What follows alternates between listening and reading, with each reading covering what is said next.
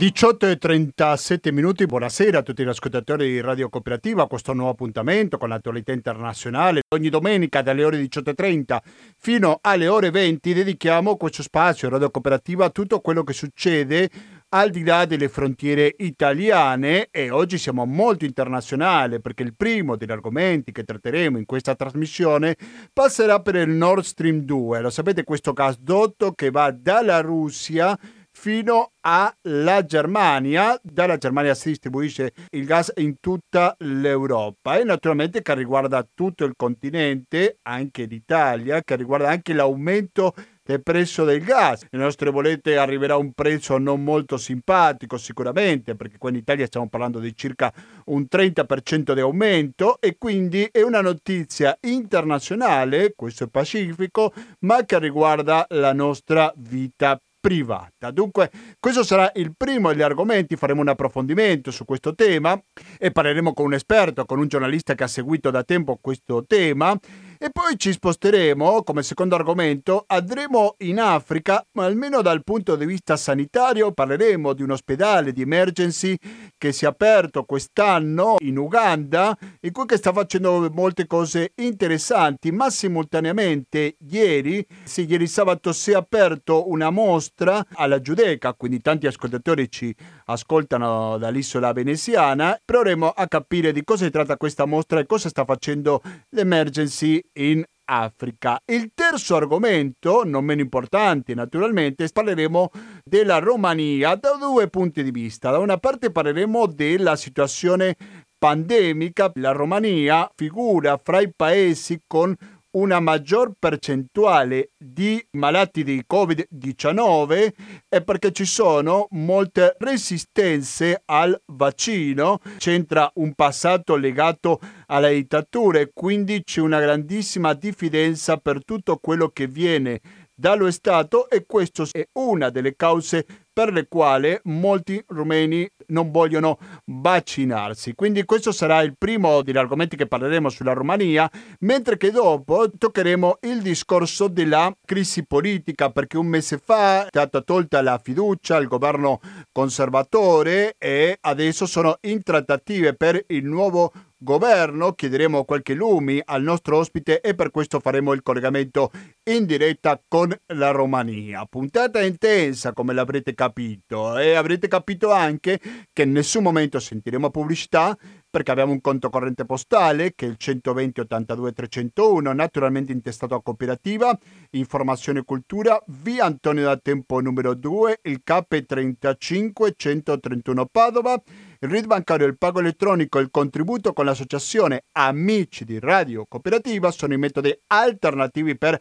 aiutarci alla sopravvivenza. Fra poco ci sarà una visita dal punto di vista storico e anche archeologico per Padova, quindi mi raccomando iscriveteci così potete contribuire con questa radio anche attraverso la cultura. Adesso sentiamo Ace of Ace con il suo Happy Nation. E rimanete all'ascolto di Radio Cooperativa perché fra poco torniamo con la diretta e il nostro primo argomento che sarà il Nord Stream 2. A fra poco.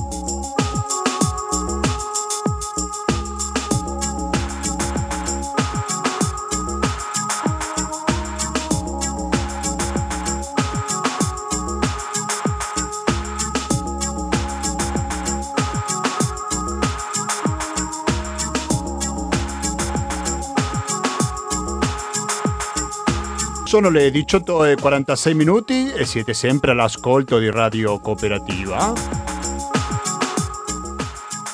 primo gli argomenti che trattiamo oggi in questa trasmissione riguardano più di un paese. Se dobbiamo scegliere due paesi sono la Russia da una parte e la Germania dall'altra, ma quando parliamo della Germania, soprattutto dal punto di vista geopolitico, credo che così possiamo chiamarlo, parliamo anche di altri paesi europei, lo vedremo nelle bolette o lo stiamo già vedendo, il discorso dell'aumento del gas. E mi sto riferendo specificamente al gasdotto Nord Stream 2 la domanda è perché è così importante. Sto leggendo un articolo che è apparso lo scorso mese sull'inchiesta. Dice dipendere da madre Russia cos'è l'enorme gasdotto Nord Stream 2 e perché è così importante. Secondo gli esperti la carenza di gas in Europa sarebbe dovuta anche a una precisa volontà politica del Cremlino che c'entra il gasdotto che collega direttamente la Russia con la Germania, che è il più grande del mondo. Chi lo firma questo articolo? Questo articolo viene firmato da Enrico Pizzianti. Enrico Pizzianti, buonasera e benvenuto a Radio Cooperativa.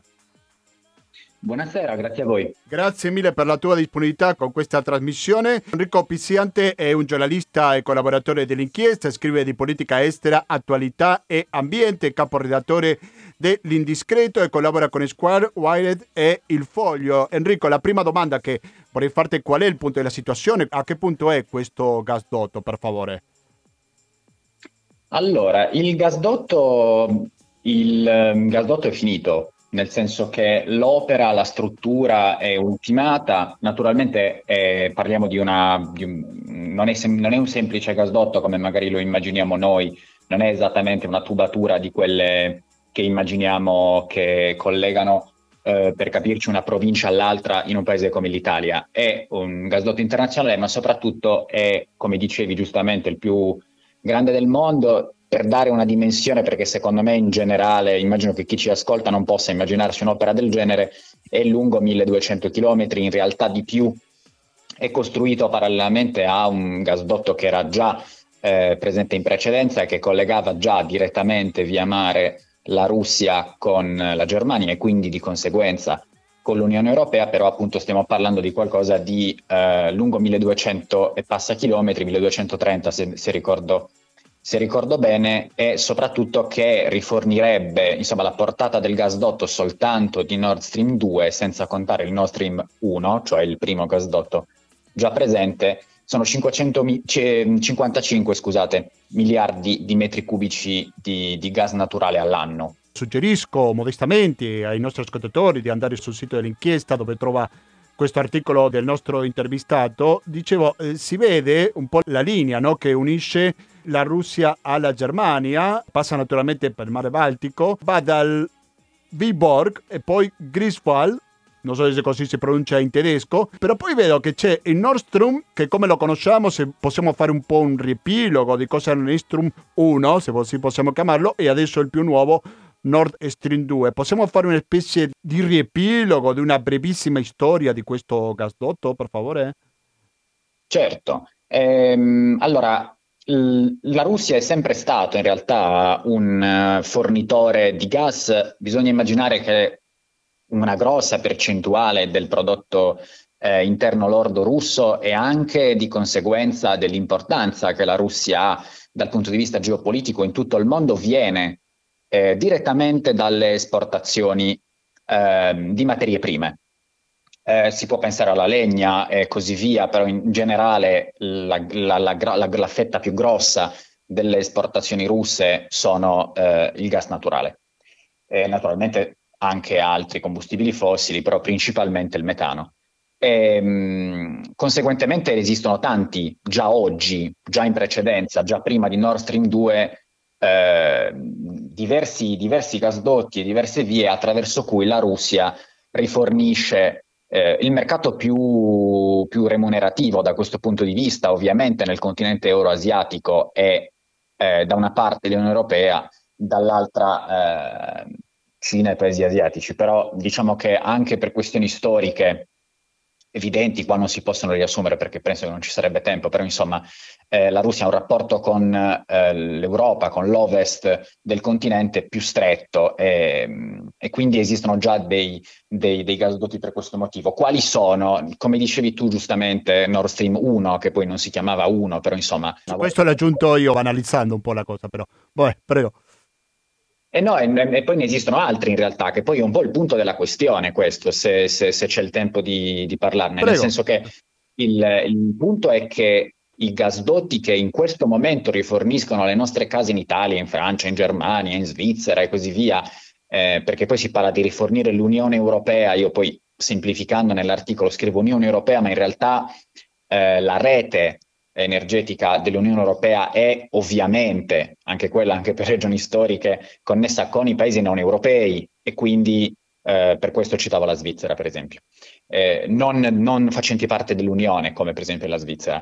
Eh, dove, passa, dove, passa, la maggior parte di questo gas? Attraverso alcuni paesi particolarmente importanti per gli equilibri geopolitici e strategici del continente, uno su tutti l'Ucraina. Cioè che in, in Ucraina in questo momento passa buona parte del gas russo e questo dà all'Ucraina, con cui la Russia è in guerra, eh, attualmente in guerra, anche se non se ne parla tanto nei nostri notiziari, ma in realtà gli scontri ci sono, ci sono i morti e così via, la guerra esiste, non soltanto in Crimea, naturalmente anche in altre regioni come il Donbass e così via. Ehm, ecco, l'Ucraina ha dalla sua parte il manico del coltello, per quanto sia evidentemente svantaggiata in, una, in un conflitto e in un rapporto strategico con un gigante come il Cremlino, ma ha un manico del coltello utilizzabile fino ad oggi perché può innanzitutto guadagnare tassando il gas che passa dalla Russia per arrivare nell'Unione Europea e nel resto dell'Europa occidentale. Questo è il primo punto. Il secondo punto importante è che non soltanto può tassarlo, ma può usare strategicamente eh, il passaggio di questo gas per resistere alle pressioni russe, e cioè eh, il separatismo nel, nell'est dell'Ucraina e quindi nel, nella parte eh, estremo, all'estremo ovest della Russia eh, che ci confina ehm, ha eh, com, come, come ragione d'essere il fatto che esistano degli equilibri di forza tra l'Ucraina e la Russia. Noi non siamo molto abituati, eh, soprattutto noi europei dell'ovest, a immaginare le guerre, a, im- a, immaginare che abbiano un qualche peso, che i conflitti e le strategie abbiano qualche peso, in realtà è soltanto perché siamo un po' viziati. È da tanto che nel, nell'Europa dell'Ovest c'è la pace, di molti posti dell'Europa dell'Est non ci interessa perché siamo occidentalocentrici e in ogni caso siamo molto, come dire, ehm, teniamo solo a noi stessi, non so come altro dire, e quindi quando negli anni 90 ci sono state le guerre nei, nei Balcani, quando eh, di recente ci sono, state, eh, ci sono stati e ci sono ancora oggi, come dicevo, gli scontri in Ucraina, sostanzialmente un po' come se, com, come se non ci importasse. In realtà sono cose che muovono il mondo e gli equilibri sull'energia poi hanno un diretto eh, peso sulle strategie politiche.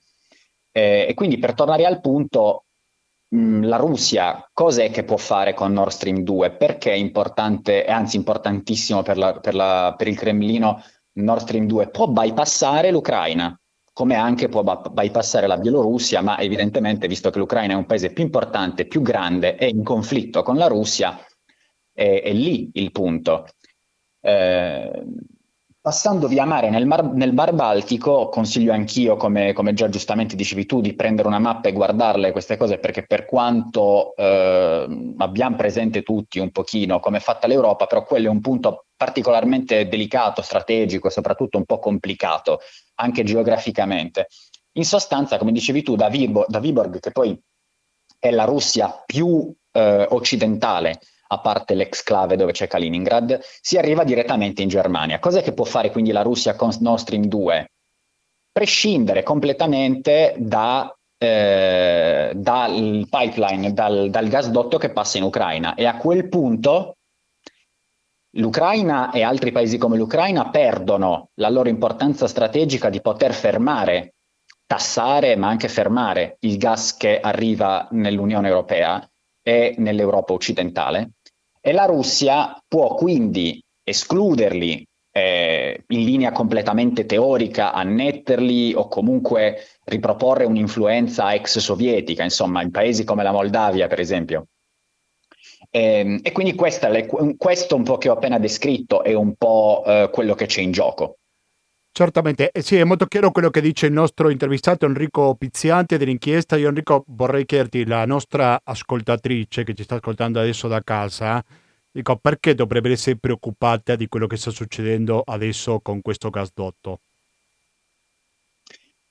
Eh, è, una, è, un'ottima domanda, è un'ottima domanda. Ehm, provo a dare due risposte. Una è che ehm, la Russia noi ce l'abbiamo già all'interno dei confini dell'Unione Europea.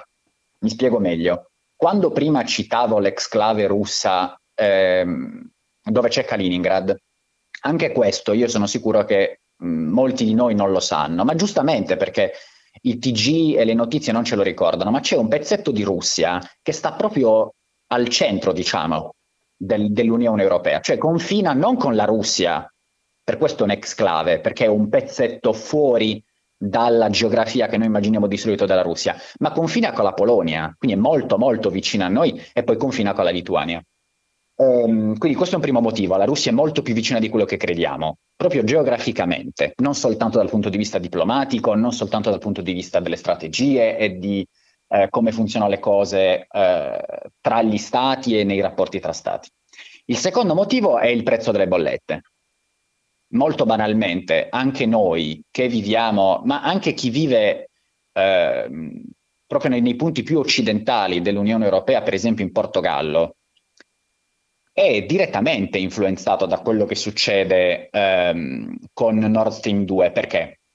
Perché eh, Putin, cioè il presidente della federazione russa, Vladimir Putin, ha espressamente detto che effettivamente questa crisi energetica questo energy crunch, come si dice spesso in inglese.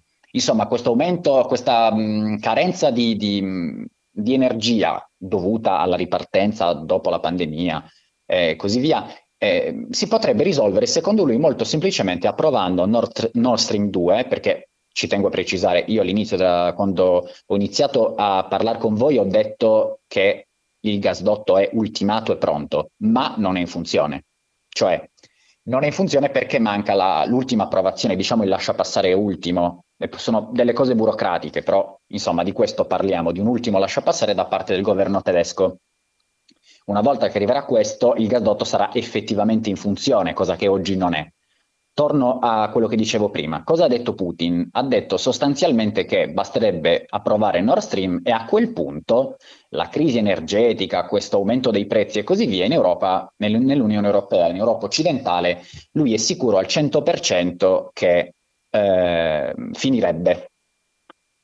Cosa dobbiamo leggere da, da, questo, da, da questo dato? Che probabilmente ha ragione Putin, ma eh, l'Unione Europea e in generale le potenze come la Germania del, mm, dell'Europa più occidentale cosa dicono, cosa stanno scegliendo in questi giorni e in questi mesi. Da una parte sono costrette a pensare se è il caso di mitigare i prezzi del gas e, e mitigare i prezzi delle bollette, perché poi non ne va soltanto delle nostre bollette a casa, ne va anche eh, dalle, dalle forniture energetiche, dipende anche la nostra produzione industriale.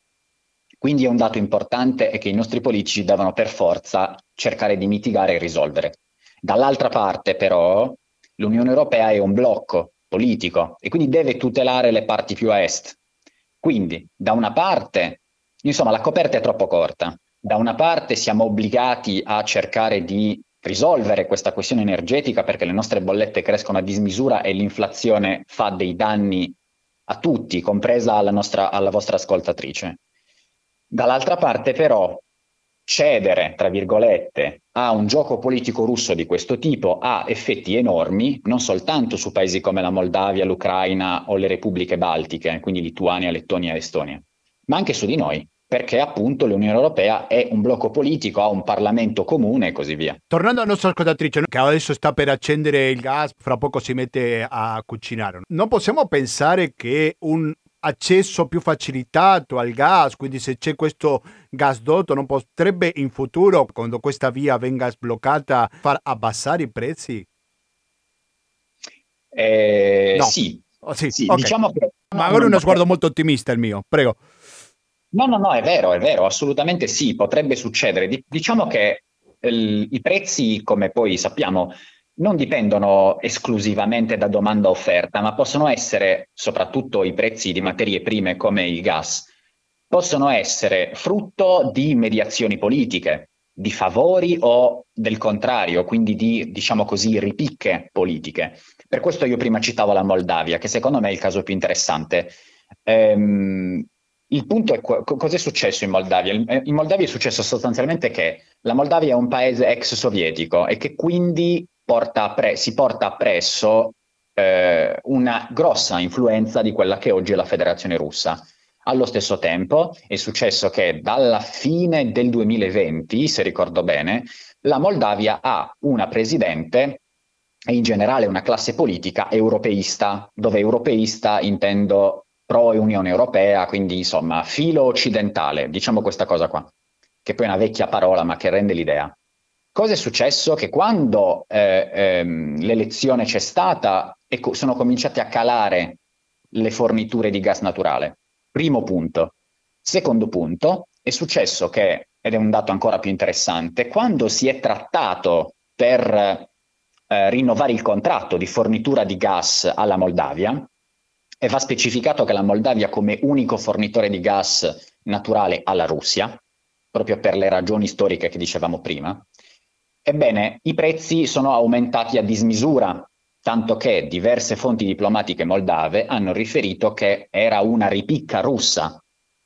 Tant- e tant- tant'è vero che durante le contrattazioni ehm, un diplomatico moldavo ha sostanzialmente detto alle fonti di informazione questa è una vendetta eh, del Cremlino in buona sostanza quello che è successo è che ci hanno proposto di tornare sulle nostre posizioni, quindi allontanarci dall'Unione Europea, in cambio avrebbero abbassato i prezzi. Ora, è evidente che noi non possiamo dire se questo è vero, è successo davvero e non possiamo verificare perché è letteralmente impossibile verificare informazioni simili. Però, se fosse vero, quello che succede è che effettivamente i timori di Ucraina, Polonia, Lettonia e così via, eh, i, que, questi timori sono effettivamente giustificati. Cioè la Russia, come peraltro ha già fatto spesse volte in passato, può usare e lo fa le forniture di materie prime, quali il gas, come arma diplomatica. Quindi è vero o non è vero che noi approviamo Nord Stream 2 e poi magicamente scende il prezzo?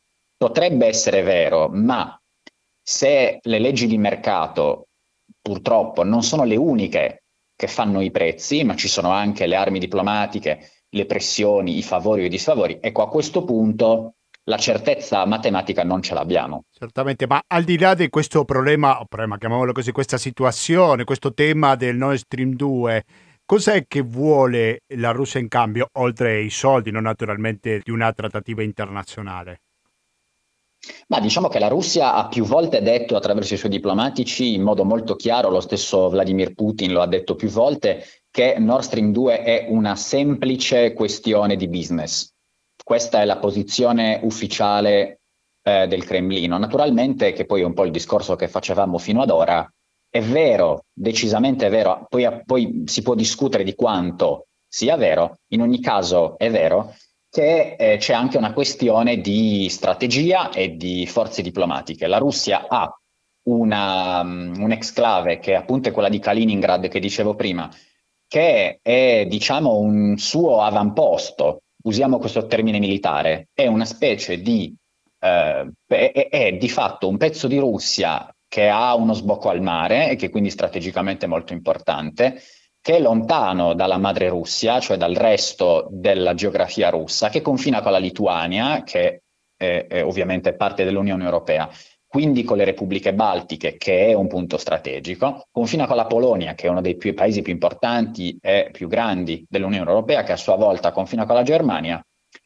e soprattutto il Mar Baltico è um, dal, da part, dalla parte di Viborg, ma anche dalla parte di Kaliningrad, ha delle flotte militari piuttosto importanti. Quindi è vero che c'è la questione del business e Putin dice il vero, allo stesso tempo è evidente, per questioni storiche e come dire, geopolitiche, che la Russia ha un, ha un interesse nell'ampliare l- la sua influenza sulla eh, regione baltica.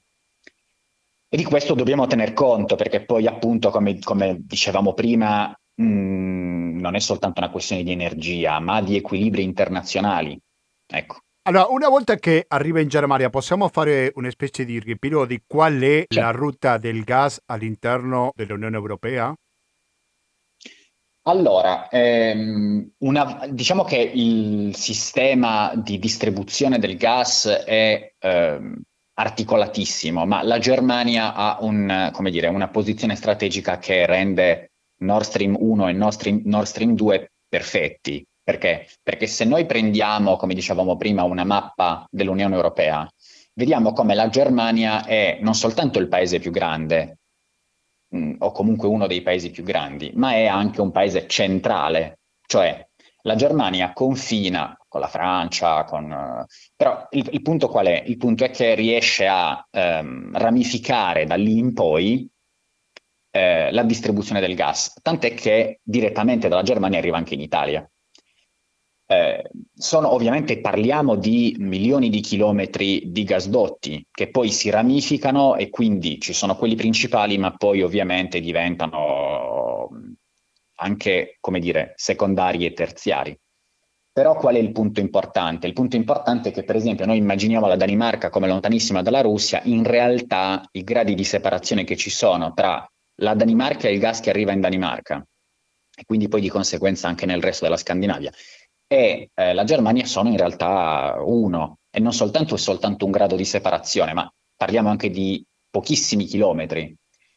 Eh, questa è un po' l'importanza di Nord Stream 2, potenziare um, un, um, un gasdotto che taglia a metà il Mar Baltico, arriva al centro dell'Europa e soprattutto essendo così importante dal punto di vista strategico, perché poi una cosa che non abbiamo detto è che l'Unione Europea, in generale l'Europa dell'Ovest, è estremamente bisognosa di gas naturale, cioè noi dipendiamo in modo gigantesco dal gas naturale, ne dipendiamo noi nelle nostre case, come dicevi giustamente, quando andiamo e accendiamo i fornelli, quando andiamo a cucinare, ma ne dipendono le nostre industrie, anche quelle essenziali la nostra produzione di, di, elettricità, per capirci. Insomma, gli ospedali rimarrebbero al buio.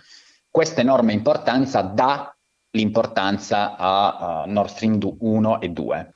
Ripeto, per avere un'idea geografica di dove va il gasdotto, secondo me è ideale avere una mappa davanti. Prima di salutarci, Beh. non sembra esagerato dire a questo punto che Vladimir Putin ha un grandissimo potere di ricatto verso l'Unione Europea. No, non è esagerato, credo che sia corretto. Poi ovviamente um, le questioni diplomatiche si risolvono sempre su più tavoli, e cioè che il tavolo su cui si discute di Nord Stream 2 sta sullo stesso piano, per esempio, dei tavoli in cui si discute del conflitto in Ucraina eh, o di altre mille questioni che sono costantemente, perennemente aperte tra l'Europa dell'Est e l'Europa dell'Ovest. Però se dobbiamo dire qual è il potere e qual è il gioco a lungo termine, ecco, eh, tra Russia e Unione Europea è che esiste una, una, una zona di cuscinetto tra, eh, volendo, volendo, usare i termini militari, diciamo che è una distanza tra la Nato e eh, la Russia, ma diciamo in termini semplicemente politici. L'Europa e l'Unione Europea e quindi il blocco ovest hanno una diretta influenza e soprattutto riescono ad attrarre per varie ragioni, non soltanto commerciali, ma politiche, culturali, eccetera, i paesi del, dell'est. E per, per, per, paesi dell'est non intendo soltanto eh, la Polonia, che fa già parte dell'Unione Europea, e così via, o l'Ungheria, ma mh, l'Ucraina, e poi la Moldavia, e così via. La Russia vede questo avvicinamento dei paesi dell'est all'Unione Europea come una minaccia, una minaccia diretta alla sua influenza storica che viene direttamente dall'epoca sovietica verso quell'area e soprattutto una minaccia ai suoi interessi. Sì, e quindi su questo... Sì, prego, prego. No, e quindi su questo si gioca la partita, ecco. No, certo, perché quando stiamo parlando del Nord Stream 2, in realtà se parliamo del rapporto fra l'Unione Europea e la Russia, stiamo parlando anche di tanti altri argomenti che sono direttamente rapportati, no? Esatto, assolutamente. Sono, sono più tavoli che si giocano contemporaneamente la Germania ha un estremo bisogno, insieme a tutti noi, come dicevo prima, di mitigare i prezzi e quindi Nord Stream 2, che è un gasdotto ormai ultimato e evidentemente destinato ad entrare in funzione, allo stesso tempo ci sono le preoccupazioni degli Stati Uniti per via del fatto che eh, il gasdotto avvicinerebbe i paesi dell'est alla eh, Russia e soprattutto li metterebbe davanti alla possibilità di essere ricattati. Ci sono le preoccupazioni della Polonia che sono anche quelle storiche, visto che è stata invasa da, eh, eh, dai sovietici. Eh, c'è l'exclave che, di, che, dicevo prima, che ha un equilibrio sostanzialmente circondata da forze NATO, perché eh, l'ex-Slavia dove c'è Kaliningrad, cioè quel pezzo di Russia di cui parlavo prima, eh, non soltanto confina esclusivamente con paesi dell'Unione Europea, ma è anche, come dire, un avamposto molto ben sorvegliato, come dire, con una situazione militare, politica delicatissima. E poi ci sono le preoccupazioni dell'Ucraina, che giustamente Europea, dell'Unione Europea non fa parte, però l'Ucraina è molto preoccupata e ha dei rapporti stretti, soprattutto dopo eh, l'indipendenza, chiamiamola così, comunque eh, la separazione avvenuta in Crimea però ci sono dei conflitti in corso e l'Ucraina ha evidentemente dalla, da, da parte, dalla parte ovest un alleato antirusso, mettiamola così. E poi sono preoccupati tanti altri paesi, le repubbliche baltiche per esempio, eh, la Moldavia come dicevamo prima, oltre a Polonia e Ucraina. Insomma è una, um, è una partita che si gioca sì tra est e ovest, ma in un cuscinetto molto ampio che comprende molti paesi con molti interessi diversi. Certamente. Io ringrazio veramente tanto Enrico Pizzianti e mi complimento con lui perché ha fatto di una situazione molto complessa, con tantissime aggiori in gioco. Lui è riuscito a spiegarcelo in modo molto semplice, così lo capiamo tutti. Come dico in questi casi, se l'ho capito io, l'hanno capito tutti. Quindi Enrico Pizzianti, grazie mille e buon lavoro e alla prossima. Eh.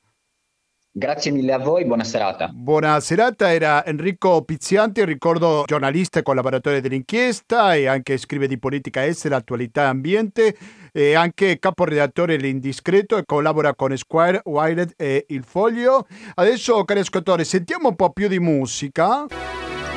Ma voi rimanete all'ascolto di questa emittente Radio Cooperativa perché fra poco ci sposteremo sia alla Giudecca, quindi qua a Venezia, a pochi passi a dove stiamo trasmettendo, ma anche in Africa perché è una notizia che riguarda l'Uganda. Di cosa si tratta lo scoprirete fra pochissimo con la nostra ospite.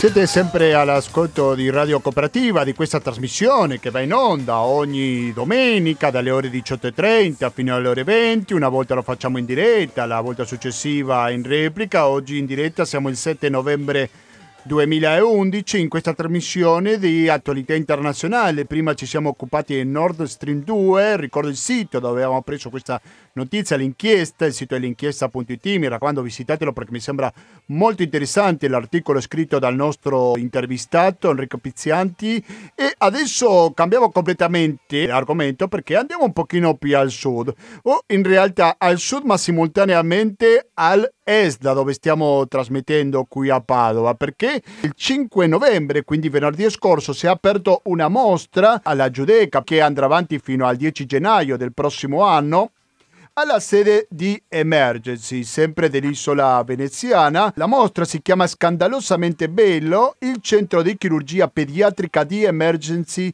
in Uganda. Credo che sono dati molto interessanti quello che ha da darci la nostra intervistata che presento subito. Il suo nome è Mara Rumiz che è responsabile della mostra della sede Venezia. Mara Rumiz, buonasera e benvenuta a Radio Cooperativa. Pronto Mara, mi sente? Pronto? Pronto, mi sente Mara? Eh, allora, facciamo una cosa, sentiamo qualche secondo in più di musica perché ogni tanto capita che il nostro intervistato non ci sente e quando torniamo saremo in diretta sempre sulle frequenze di Radio Cooperativa.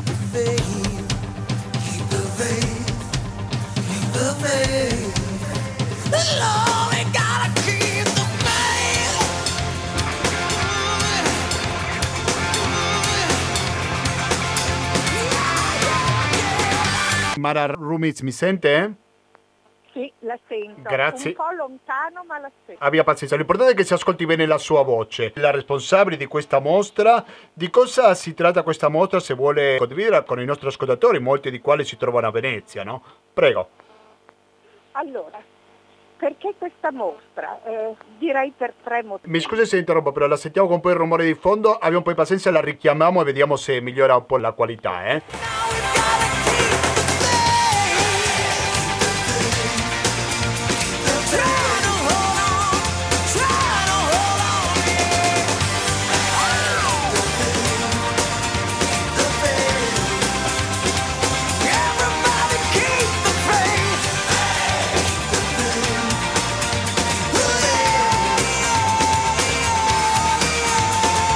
Vediamo adesso se siamo più fortunati. Mi sente Mara Rumiz? Sì, vi sento bene, buonasera. Oh, ok, sì, adesso mi sembra che va un pochino meglio. Dunque, ci stava raccontando del perché di questa mostra e di cosa si tratta più precisamente, no? Certo, Prego. certo. Allora, eh, innanzitutto incomincio dal titolo perché qualcuno rischia di non capire cosa significhi lo scandol- scandalosamente bello riferito a un centro di chirurgia pediatrica scandalosamente bello è il mandato che Cino ha dato ai progettisti, in questo caso Renzo Piano insieme a Tama Associati, per la realizzazione di un ospedale. Perché scandalosamente bello?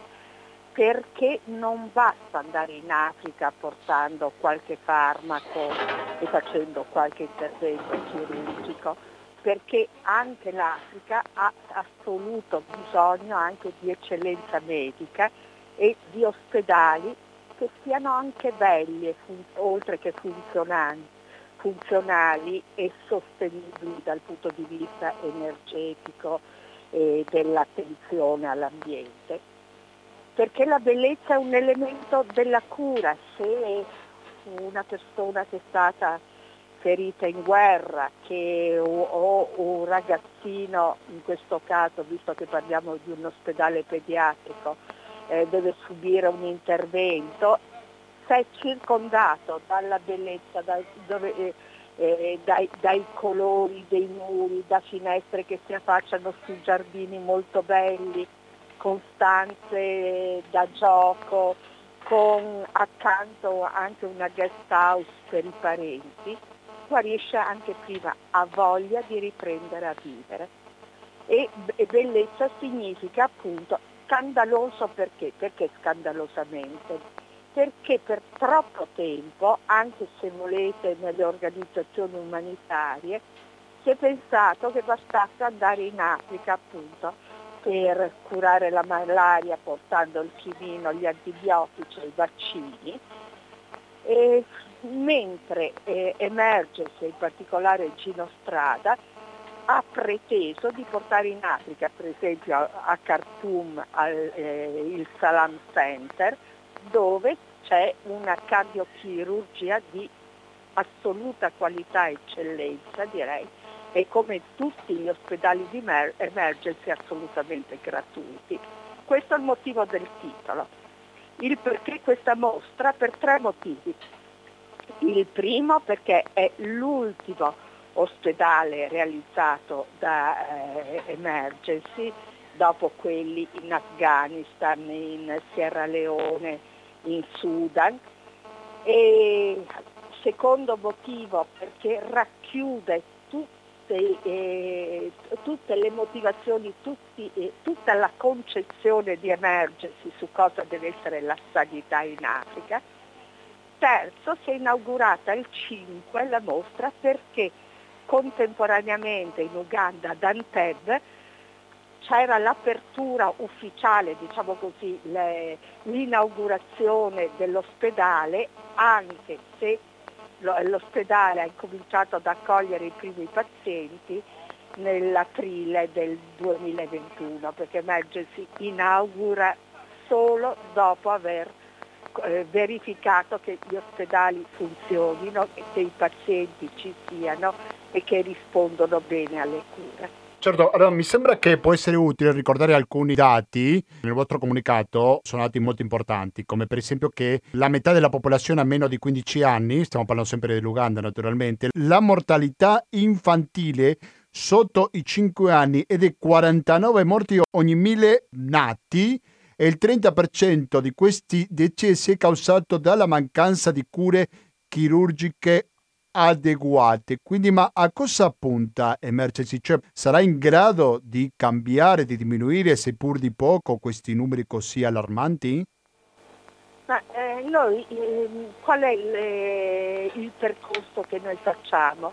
Noi andiamo nei paesi, costruiamo anche ovviamente relazioni con la, le autorità locali, eh, che in genere ci danno il terreno su cui costruiamo gli ospedali. Una volta costruiti, attenzione, già nella costruzione noi impieghiamo eh, lavoratori eh, locali, il 90% dei lavoratori sono locali. Poi eh, assumiamo medici e infermieri locali e li formiamo. Allora il massimo obiettivo di Emergency è quello di diventare inutili, cioè il nostro obiettivo è quello di poter lasciare un giorno in mano agli ugandesi questo ospedale, perché non siamo colonizzatori, il nostro impegno è per aiutarli a casa nostra per usare un, uno slogan che non abbiamo inventato noi, ma portando il meglio delle nostre competenze, delle, delle nostre tecnologie, eh, de, delle nostre strutture, però per formare personale e per rendere autonomo il, l'ospedale. Possiamo dare qualche informazione più pratica per chi voglia visitare questa mostra? Voi siete alla Giudecca, se vuole dirci come arrivare, l'orario di apertura certo, e così certo, via? Certo, senz'altro. Allora, noi siamo alla Giudecca che è un'isola proprio di fronte, diciamo così, a, eh, sia al bacino San Marco che al canale della Giudecca, che è il canale portuale. Ci si arriva facendo un traghetto in pochissimi minuti è possibile ovviamente prendere anche il battello uh, alla stazione o a Piazzale Roma, il 4.2 o il numero 2, il 2 che poi va a San Zaccaria attraverso il canale della Giudecca, si scende al Redentore e proprio in fondamenta c'è la nostra sede, è una bellissima sede appunto al 212 che affaccia sul canale della Giudecca la mostra è al pia- al piano terra di questo edificio, eh, al, al, momento è aperta tutti i giorni eh, eh, feriali, dal lunedì al venerdì, dalle 11 alle 17, ma stiamo vedendo se riusciamo anche a trovare il modo di aprire nel fine settimana. In ogni caso, già adesso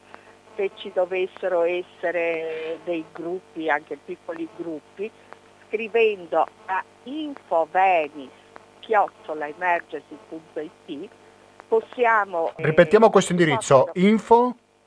Venis, ok. Vene- eh, fatto lo spelling, sì. info, sì.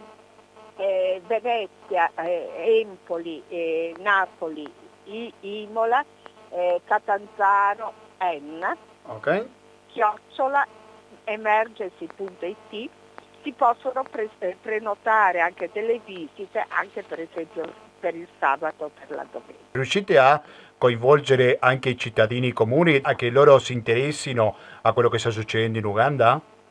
Assolutamente sì, anche perché se vedrete la mostra, mi spiace che siamo in radio e non in televisione, ah. se no vi mostrerei delle immagini. Usiamo l'immaginazione allora, prego. Abbiamo, ci sono delle bellissime fotografie, fotografie del fotografo Marcello Bonfatti, poi eh, ci sono dei, dei grandi pannelli descrittivi con i numeri anche quelli che lei ha citato, poi c'è un tavolo eh, che ha prestato proprio allo studio di Renzo Piano, in cui ci sono degli schitti progettuali, ci sono dei campioni eh, dei materiali usati, per esempio eh, il, eh, l'ospedale realizzato in terra cruda, però attraverso un pro- processo che la rende duratura e sicura.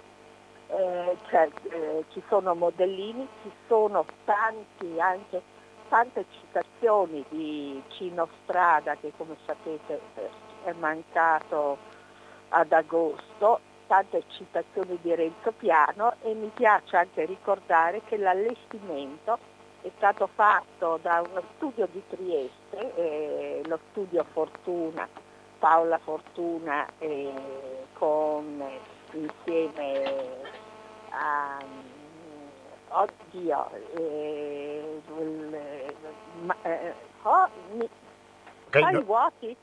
non si preoccupi va bene, lo studio Fortuna che peraltro ci ha regalato il progetto e il lavoro eh, eh, ha lavorato gratuitamente visto la condivisione del progetto. Perfetto, io ringrazio veramente tanto Mara Rumis che è la responsabile della mostra della sede veneziana, mi raccomando visitatela, lei ha detto peccato che non siamo in televisione, però se uno vede in televisione magari esaurisce qualche desiderio di conoscere, noi vogliamo che la gente si incuriosisca e che finalmente vada a conoscere e a scoprire con i propri occhi questa mostra di cui la nostra intervistata ci ha appena raccontato, grazie alla prossima e buon lavoro con questa grazie, mostra Mara. Che resto a vostra disposizione. La ringrazio allora, moltissimo, eh? un saluto. Grazie, grazie. Grazie a Radio Cooperativa. Grazie a lei per la sua disponibilità. Sentiamo qualche secondo di musica e poi faremo il collegamento in diretto con Romania, un paese chiave importantissimo per quanto riguarda quello che sta succedendo con la pandemia, questa crisi pandemica ma anche politica. Fra poco scopriremo di cosa si tratta. My life's a bargain basement, all the good shit's gone. Just can't hold a job, where do I belong? But sleeping in my car, my dreams moved on. My name is Billy Jean, my love is bought and sold. I'm only 16, I feel a hundred years old. My foster daddy went, took my innocence away. The street life ain't much better, but at least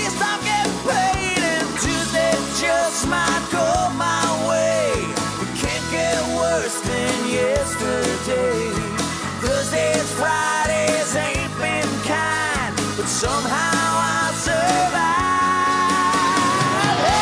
Sono le 19.40 minuti, siete sempre all'ascolto di Radio Cooperativa sull'FM 92.7 per il Veneto in genere e il www.radiocooperativa per seguirci in streaming dovunque vi troviate. Prima abbiamo parlato sul caso del Nord Stream 2 che mi sembra che è molto importante, che riguarda tutti quanti, anche come diceva il nostro ospite, no? quando accendiamo il gas a casa, adesso che usiamo il riscaldamento e tutto quanto, sicuramente questo ci riguarda. Poi ci siamo trasferiti in Uganda ma anche alla Giudecca con questa mostra e credo che un caso che si è parlato poco, però che dobbiamo conoscere un po' meglio è quello che sta succedendo in Romania. Perché in Romania? Perché da una parte c'è la questione della pandemia, perché la Romania è uno dei paesi più colpiti in Europa, con meno vaccinati, tutto nel contesto di una grave crisi politica che si è aperto dallo scorso mese, quando c'era un governo conservatore. Per parlare su questo io sono molto contento perché diamo il benvenuto al nostro ospite collegato in diretta con la Romania, Stefan Nicolae. Buonasera e benvenuto a Radio Cooperativa. Stefan Nicolae in diretta, qua siamo sui microfoni di Radio Cooperativa, oggi 7 novembre 2021, vediamo se siamo più fortunati. Stefan? Pronto? Pronto, mi sente? Sentiamo un po' di musica e quando torniamo speriamo di essere più fortunati con il nostro collegamento in diretta con la Romania. When you say your prayers, try to understand. I've made mistakes, I'm just a man. When he holds you close, when he pulls you near, when he says the words you've been needing to hear, I wish I was him, put those words of mine to say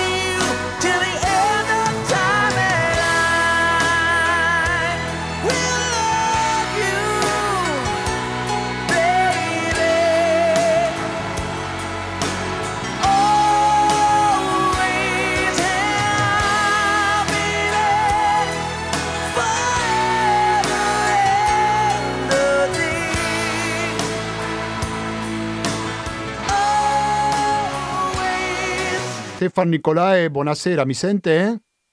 Sì, si sente, ah, sì, adesso fantastico, sì. fantastico. Sono molto contento che il nostro ospite finalmente ci ascolti. Stefan Nicolae, giornalista, nonché scrittore, ha appena pubblicato due volumi di poesia e altri libri. Prima di tutto, grazie mille per la sua disponibilità, Stefan. Vorrei chiedere qual è la situazione della pandemia e se è vero che ci sono dei tanti rumeni che non vogliono vaccinarsi anche per un rapporto di sfiducia, di poca fiducia che ha nei confronti dello Stato rumeno, per favore.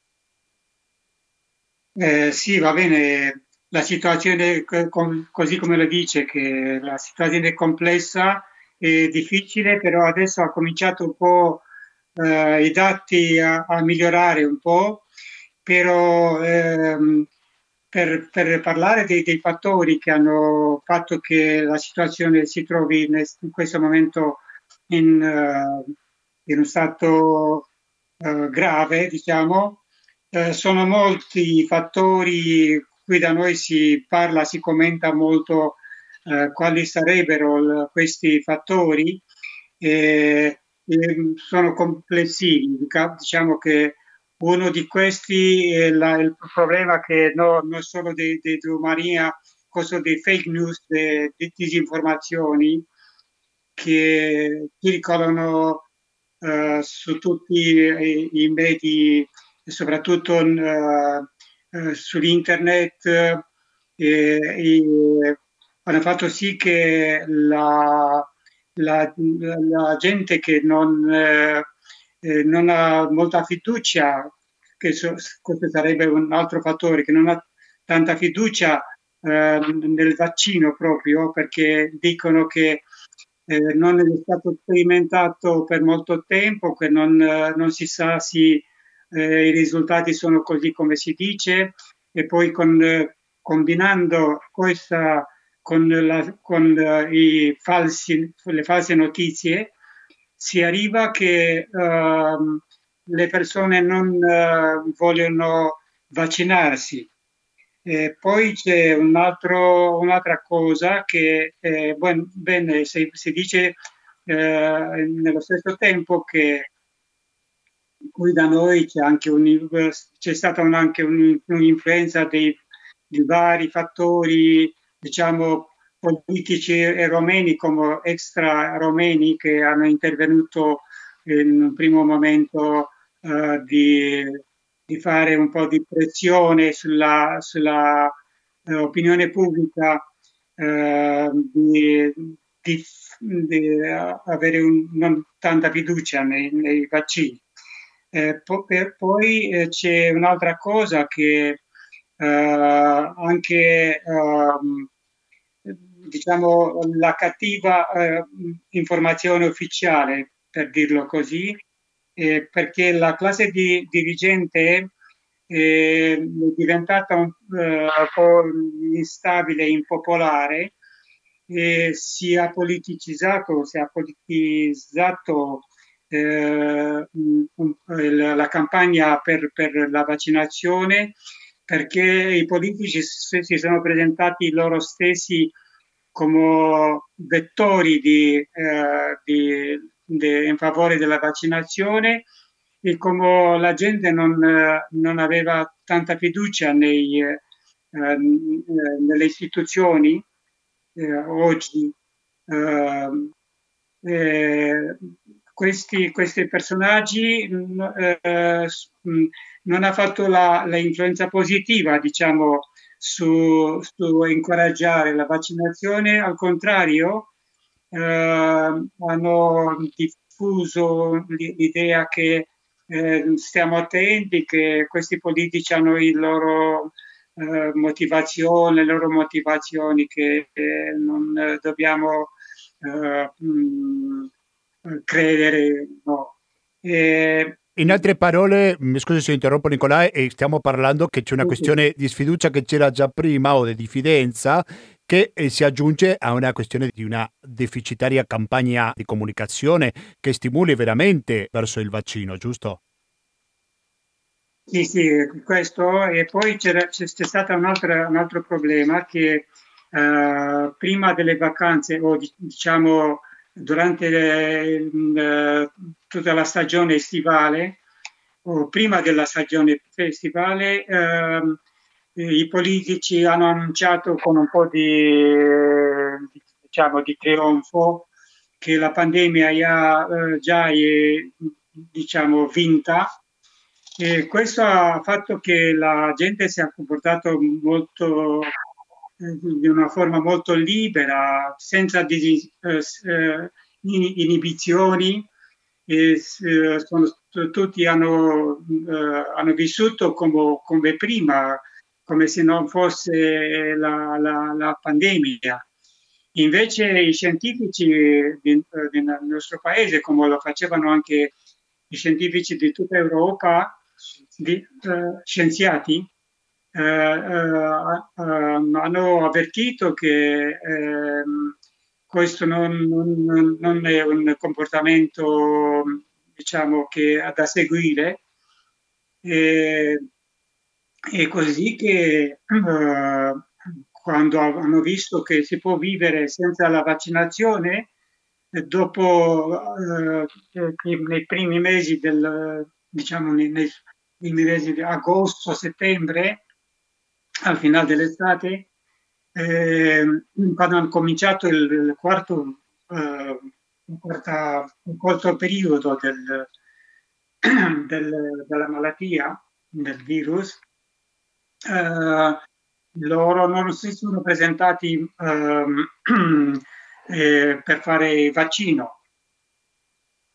Eh sì. si sono presentati in numero eh, molto ridotto. Certamente. Allora, lei ci può dare un aggiornamento di qualche numero, non so se ce l'ha portata di mano, se si ricorda della percentuale di rumeni che sono vaccinati con una o due dosi, se ci può dare qualche numero al riguardo? Ehm, eh, bene, eh, adesso si parla eh, di uh, un numero che sono come uh, circa uh, 40% dei, dei, dei, dei, abitanti, quasi, quasi 40%, perché abbiamo avuto per due settimane, tre settimane, uh, un, uh, un'importante crescita de, uh, dei numeri di, di, quelli che si presentavano per fare la, il vaccino. E poi questo numero è diminuito eh, perché qui c'è un altro problema che eh, si sta eh, lavorando nel Parlamento una proposta di legge de, di, um, come dire, uh, mettere in azione il Green Pass. Eh, quando hanno saputo che il Green, Green Pass eh, eh, può attuare come un, come un, un fattore per, uh, per, per, loro, per le persone, uh, hanno cominciato di, di, farsi il vaccino. Poi, come il, il progetto di legge sta tuttora in, in Parlamento non si è votato, eh, una Camera non ha votato con poco, però la, la, la Camera dei Deputati deve decidere questi giorni. Eh, pensiamo, si pensa che dopo eh, che sarà mh, avviata, dopo eh, di essere eh, approvata questa legge, eh, cominceranno di nuovo a, a, far crescere il numero di, di, di persone che si va, perché eh, questi fattori che dicevo prima eh, sono più forti nella mentalità della gente che eh, la propria decisione, diciamo, libera. Sono eh, molto influenzati di questi fake news. Diciamo. Sì. Siamo in collegamento diretta con la Romania, dall'altra parte della linea ci risponde Stefan Nicolae. Stefan, vorrei chiedere per la situazione politica, perché diciamo prima che c'è un'importante crisi politica, che c'è il governo che ha perso la fiducia nel Parlamento rumeno, non so se ci sono delle trattative fra la destra e la sinistra, c'era una destra liberista al potere. Qual è la situazione politica oggi in Romania, Stefan? Sì, la, la verità è che, eh, è che la, la, situazione politica peggiora ancora la situazione, eh, la situazione sanitaria come la situazione eh, eh economica e sociale, dal punto di vista sociale, diciamo, in un senso più ampio del termine. Eh, per, per no se, se si so, eh, siete, se, siete, al corrente con, con, la crisi politica di Romania, però tutto ha cominciato eh, nel, nei primi giorni di, di settembre, quando la um, coalizione di centrodestra che funzionava da, da, da, dall'inizio di quest'anno si è uh, rattumata, si è distrutta perché? Perché uno dei componenti della coalizione, cioè uh, l'Unione Salvati, Salvati la Romania, che è un partito eh, liberale che fa parte del, de, de, de, della coalizione insieme al Partito Nazionale Liberale che è la uh, formazione più grande da questa coalizione e la Unione Democratica dei Maggiari, dei ungheresi. Eh, eh, dicevo che questo partito eh, ha fatto così che eh, eh, la, la, la, coalizione si è distrutta. Perché? Perché uh, il primo ministro Florin Küzu, che è il, mem- è il membro de- o il leader, il, il capo del, del, Partito Nazionale Liberale, ha deciso a un certo momento, in quei primi giorni de- di, no- di settembre, di, di, mettere, di uh, escludere del, della, del gabinetto, del, del componente della, della, del governo, eh, il ministro ehm, ehm, della giustizia che era, eh, faceva parte del partito, questa Unione dei Salvati la Romania. La, esisteva un accordo tra, tra i componenti di, questa coalizione che quando eh, il, primo ministro eh, arriva un momento che deve eh, eh, fare una decisione politica importante, eh, prima di, eh, deve consultare i, componenti della, della, coalizione. Invece il primo ministro non l'ha fatto perché eh, ha giustificato la decisione perché il ministro de, della giustizia eh, non, ha, um, uh, non, ha, non, ha, chiesto cons- consigli o l'approvazione di, alcuni progetti iniziati dal ministro.